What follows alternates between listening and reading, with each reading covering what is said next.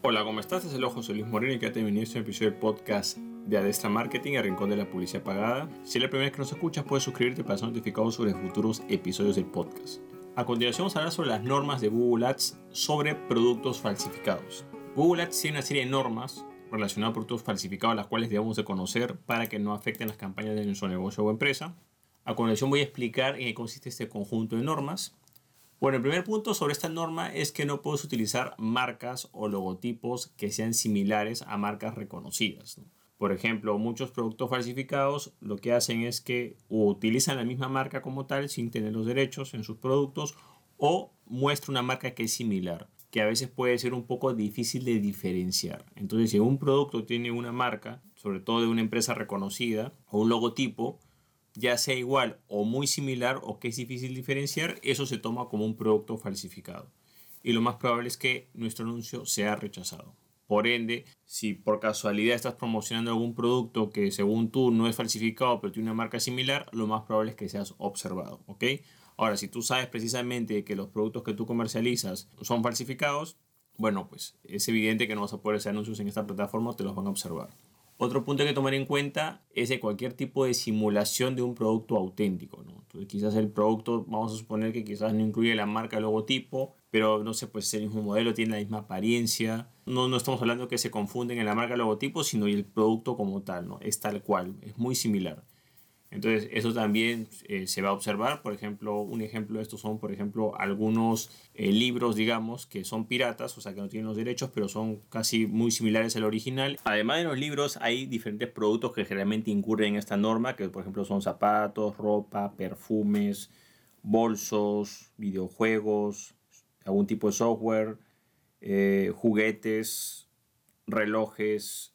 Entonces hay que tener bastante cuidado en este aspecto, ¿no?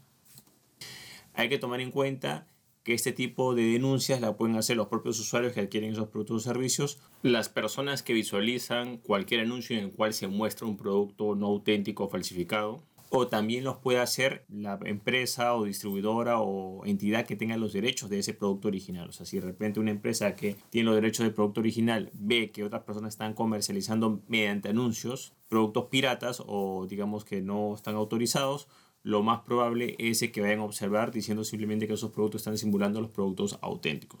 Es muy importante tomar en cuenta ese punto. Cualquier tipo de simulación o que se parezca el producto como tal en la presentación también va a ser tomado como producto falsificado. Por supuesto que también dentro de la norma entra todo lo que corresponde a copias o réplicas. Todo lo que sea copia o réplica de algo entra dentro de esta categoría de producto falsificado. Entonces es importante tomar en cuenta para que no tengan ese tipo de problemas. Y también otro punto que se menciona, por ejemplo, es cuando utilizas términos o nombres similares. Entonces ya no estamos hablando de la marca, logotipo o la apariencia, sino por ejemplo, eh, utilizas palabras, digamos, que son similares a quizás a un producto original. Vamos a poner un ejemplo, ¿no? Supongamos que tienes la parte de WhatsApp, ¿no? Ok, está WhatsApp, tú sabes lo que es WhatsApp, que es una aplicación de mensajería instantánea, que es de, los dueños son de, de, Meta o Facebook, etcétera, ok. Entonces, eh, tú dices, yo tengo una herramienta que se llama WhatsApp, con O al final, ¿no? WhatsApp o WhatsApp más. Entonces, claro, ahí hay una, no es exactamente el mismo nombre, pero es un término muy similar que algunas personas pueden confundirse y pueden creer que estás refiriéndote a la herramienta original. Entonces, cualquier término o nombre que sea similar también va a entrar eh, dentro de esta norma. Hay que tomar en cuenta que incluso algunas personas que comercializan productos originales sin tener los derechos de distribución, a veces alteran los nombres para que eh, los anuncios no puedan ser detectados. Entonces, claro, este tipo de comportamiento también va a llamar la atención del supervisor de anuncios y va a observar ese anuncio. Entonces, si tú utilizas palabras muy similares a las originales o a las marcas originales, por supuesto que te la van a observar. Cualquier tipo de similitud referente al término, la forma en cómo se escriba, basta con que tú, por ejemplo, lo escribas con una falta de ortografía, coloques un símbolo en el medio, o sea, cualquier cosa que trate de distorsionar eso, te lo va a observar. Y también es el nombre que escoges, que escoge tu propia empresa o negocio, que digamos que tu empresa puede estar constituida, lo que sea, pero es muy similar a un nombre original, también va a entrar dentro de lo que es la parte de productos eh, falsificados. Hay que tomar en cuenta que también eh, muchas de estas normas entran o digamos que también va, está un poco relacionado con lo que es los derechos de marca comercial. Por ejemplo, hay veces en los cuales las personas dicen, no, pero mis, productos son originales, digamos, ¿no? Yo los compré, digamos, no sé, pues, viajé, viajé a X país, los compré y los estoy vendiendo. ¿Cuál es el problema? De que si bien puedes tú haber comprado un producto original en algún lugar, eso no necesariamente te da derecho a comercializarlo, porque tú lo compraste para uso personal, no para comercializarlo. Entonces, ¿qué pasa? Hay distribuidores oficiales en cada país y generalmente esos distribuidores oficiales, cuando detectan que una persona o un negocio está vendiendo productos, eh, digamos, que no tiene la autorización para comercializar esa marca en ese país, inmediatamente ponen, digamos, su reclamo sobre infracción de derechos de marca comercial, pero en algunos casos también entre la parte de productos falsificados. Entonces hay que tomar en cuenta de que los distribuidores también van a observar eso y así tú tengas un producto original, pero si tú no tienes los permisos de distribución o los derechos de distribución en ese país, también te lo van a observar. Tú puedes haber comprado ese producto en otro país, lo has comprado para tu uso personal, pero no para comercializarlo. Esto es muy importante tomar en cuenta. Ahora, indiferentemente cuál sea la falta, ya sea producto falsificado, que vendas productos originales sin los derechos de distribución, lo que va a pasar es de que tu cuenta publicitaria puede ser suspendida sin previo aviso. O sea, sin que te digan nada, inmediatamente pueden sancionarte la cuenta publicitaria y te la pueden cerrar. Generalmente Google Ads actúa con, con los strikes, ¿no? que generalmente son como que tres avisos y a la tercera recién te cierran la cuenta publicitaria. Generalmente es así en la mayoría de anuncios.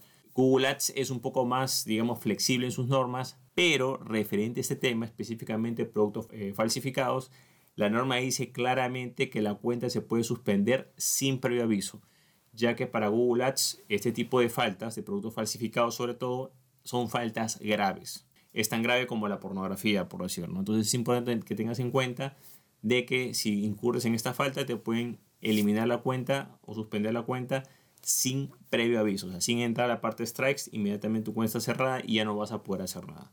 Por lo tanto, es importante que bajo ningún motivo utilices Google Ads para lo que es productos falsificados. Hay que tomar en cuenta ese punto para evitar sanciones de ese tipo y que sepas realmente que si tú vas a comercializar algún tipo de producto o servicio, tienen que ser productos originales y en el caso que corresponda, que es una marca reconocida, digamos, a nivel global, debes de contar con los derechos para distribuir o para comercializar ese producto en tu respectivo país. Bueno, de esta manera se aprendió más sobre lo que corresponde a las normas de Google Ads sobre productos falsificados. Espero que te gustó este episodio. Si te gustó, no te olvides hacer clic en me gusta, dejar tu comentario en la parte de abajo, compartir el episodio y, por supuesto, muy importante, suscríbete al podcast.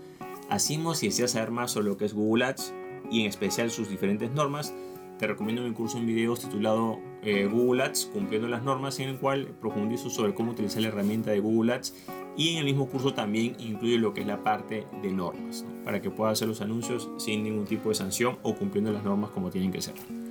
Si quieres más información de este curso, ver el programa el mismo o conocer los testimonios de los alumnos del curso, puedes visitar el link que ves en la parte de abajo que es josemorenojiménez.com slash curso-google-ads. Bueno, eso es todo conmigo, muchísimas gracias y estamos en contacto. Hasta luego.